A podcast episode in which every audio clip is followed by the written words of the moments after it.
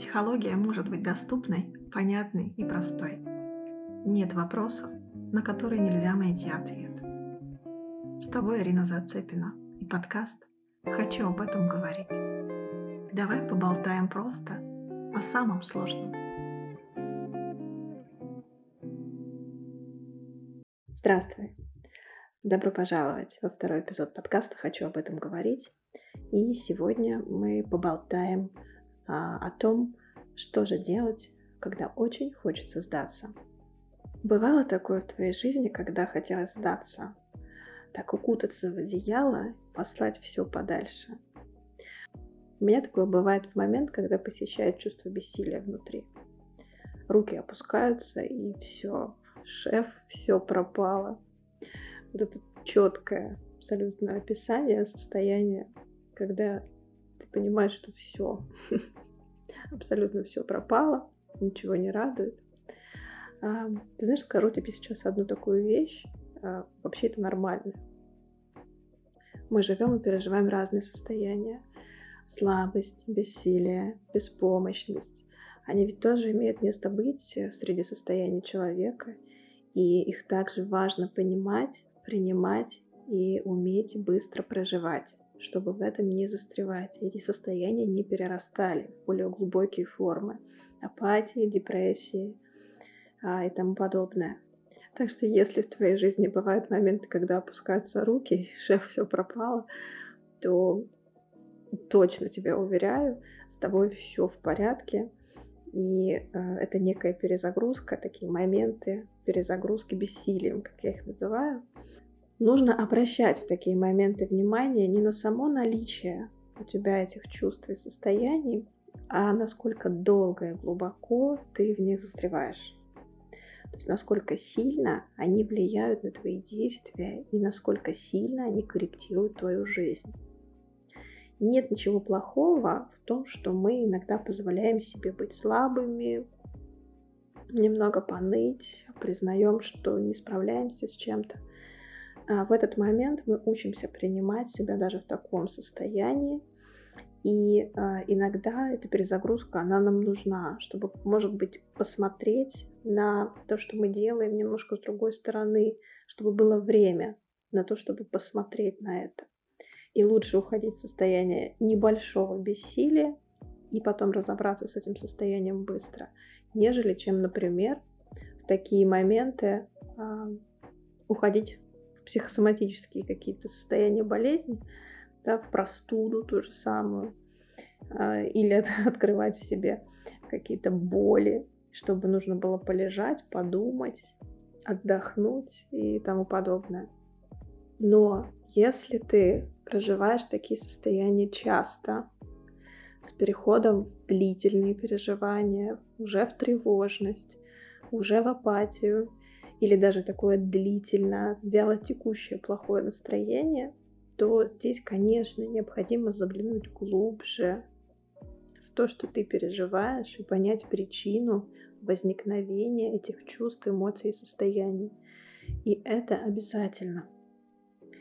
В сегодняшнем эпизоде я поделюсь с тобой стратегией такой самостоятельной самопомощи себе при подобных состояниях, знаете, такой бессилия, беспомощности, руки опустились, не знаешь, что делать. И когда такое накатывает, ты понимаешь, что с этим надо что-то сделать, но не знаешь что. Сейчас я как раз с тобой поделюсь очень простой схемой выхода из подобного состояния. Этой схемой пользуюсь и сама в жизни, когда а, меня посещает это чувство такой беспомощности. То есть и хочется укутаться хочется полежать, хочется ничего не делать, как будто бы все бесполезно. Вот такое состояние. Все, что я делаю, все бесполезно. Поэтому не буду-ка я вообще ничего делать. Вот оно бывает так. Итак, первое, что нужно сделать, определить для себя конкретный срок. Напоныть, как я это называю, пожалеть себя, побыть слабой или слабым, то есть разреши себе поныть конкретное время. Срок устанавливай четкий, например, день или пару часов. Конечно, больше трех дней лучше не устанавливать, потому что там будет затяжная потом уже история, а, из которой будет выбраться достаточно сложно. Достаточно дня для комфортного проживания, неглубокого состояния. А, или для кого-то достаточно пары часов, но так прям конкретно прожить, в зависимости, конечно, от состояния. Но если ты себе разрешишь и конкретно проживешь, не останавливая себя и не запрещая себе какие-то реакции, то действительно снимешь с себя напряжение. Вот здесь, а, когда ты себе даешь срок, разрешай любые чувства на вот это разрешенное время. Ты не осуждаешь себя, не пытаешься состояние контролировать. Ты создаешь себе лишь условия для комфортного проживания данного состояния. То есть ты даешь себе время, например, 2 часа. Если ты находишься с кем-то рядом с близкими, то говоришь, я на 2 часа, пожалуйста, хочу побыть одна или один. Можно я это сделаю, договариваешься, уходишь в комнату, ложишься и начинаешь ныть. Здесь просто каждый для себя выбирает собственный способ. Может быть какой-то диалог, а, может быть полежать под музыку и пожалеть себя. Это тоже можно, все это можно. Может быть, э, ты просто захочешь полежать и о чем-то погрустить. Э, или э, в голове проговорить какие-то вещи, на которые ты среагировал или среагировала, и появилось это бессилие. То есть просто создай себе комфортные условия и, как я это называю, попроживай данное состояние, разреши себе быть в этом состоянии. Это состояние тебя не убьет, ты не сойдешь с ума от этого состояния. Да, от двух часов интенсивного проживания, конечно же, без битья посуды и нарушения границ там, личного пространства других людей вокруг, не пугай тех, кто рядом, а создай себе условия отдельные и э, экологично для людей вокруг и для себя в том числе. Постарайся побыть просто, просто разреши себе побыть в этом состоянии. Дело в том, что чем сильнее мы себе запрещаем быть вот такими слабыми, ныть, наше любимое с детства не ной, тем дольше пытаемся игнорировать, бороться или отрицать то состояние, в котором мы находимся. А это уже приводит к его усилению. Чем больше внутри вот это, это не про меня, я не такая или не такой, мне нельзя себе это позволить, я сильная, я не буду ныть и тому подобное, тем сильнее закапываешься в состояние и дольше его проживаешь. И еще тебе очень поможет одна моя любимая техника самопомощи – принятие и отпускание. Я обожаю эту технику, а, познакомилась с ней в книге Дэвида Хокинса «Путь принятия» или «Путь отпускания», «Путь освобождения». Она называется по-разному в разных источниках, в разных изданиях. И здесь все очень просто. Наблюдаешь за собой. У тебя появилось какое-то состояние, эмоция, чувство. Ты замечаешь, тебе дискомфортно. Закрываешь глаза и начинаешь внутренний диалог вот с этим чувством, с этой эмоцией, с этим состоянием. Я вижу тебя и принимаю. Я чувствую себя бессильной, беспомощной. Я боюсь двигаться, беспокоюсь. Мне хочется остановиться и замереть. В чем твоя задача? Зачем ты мне? Здесь фразы могут быть другие, а вопросы могут быть твои личные, ты можешь прочувствовать, какие вопросы тебе хочется задать данному чувству. Задача здесь проговорить чувство, принять его, не игнорируя, не отрицая то, что с тобой происходит. Ты его видишь, как будто поворачиваешься лицом к своему чувству и состоянию, его замечаешь и готов или готова войти с ним в диалог сейчас, чтобы понять, Зачем же оно возникло сейчас в твоей жизни? После принятия чувства внутренним взглядом, как бы найди самый центр вот этого состояния или чувства или эмоции. После этого внутренним взором пройдись по телу. Просто закрываешь глаза и как будто бы смотришь внутрь себя. Найди, где в теле у тебя идет концентрация напряжения при возникновении данного состояния или чувства. Или простыми словами, где в теле у тебя это чувство может находиться, отзываться. Тоже старайся не анализировать, а просто представь себе, что ты в состоянии увидеть, где в теле у тебя отзывается это чувство. И когда ты внутренним взором посмотришь на это чувство, найди самый центр этого чувства или состояния в теле.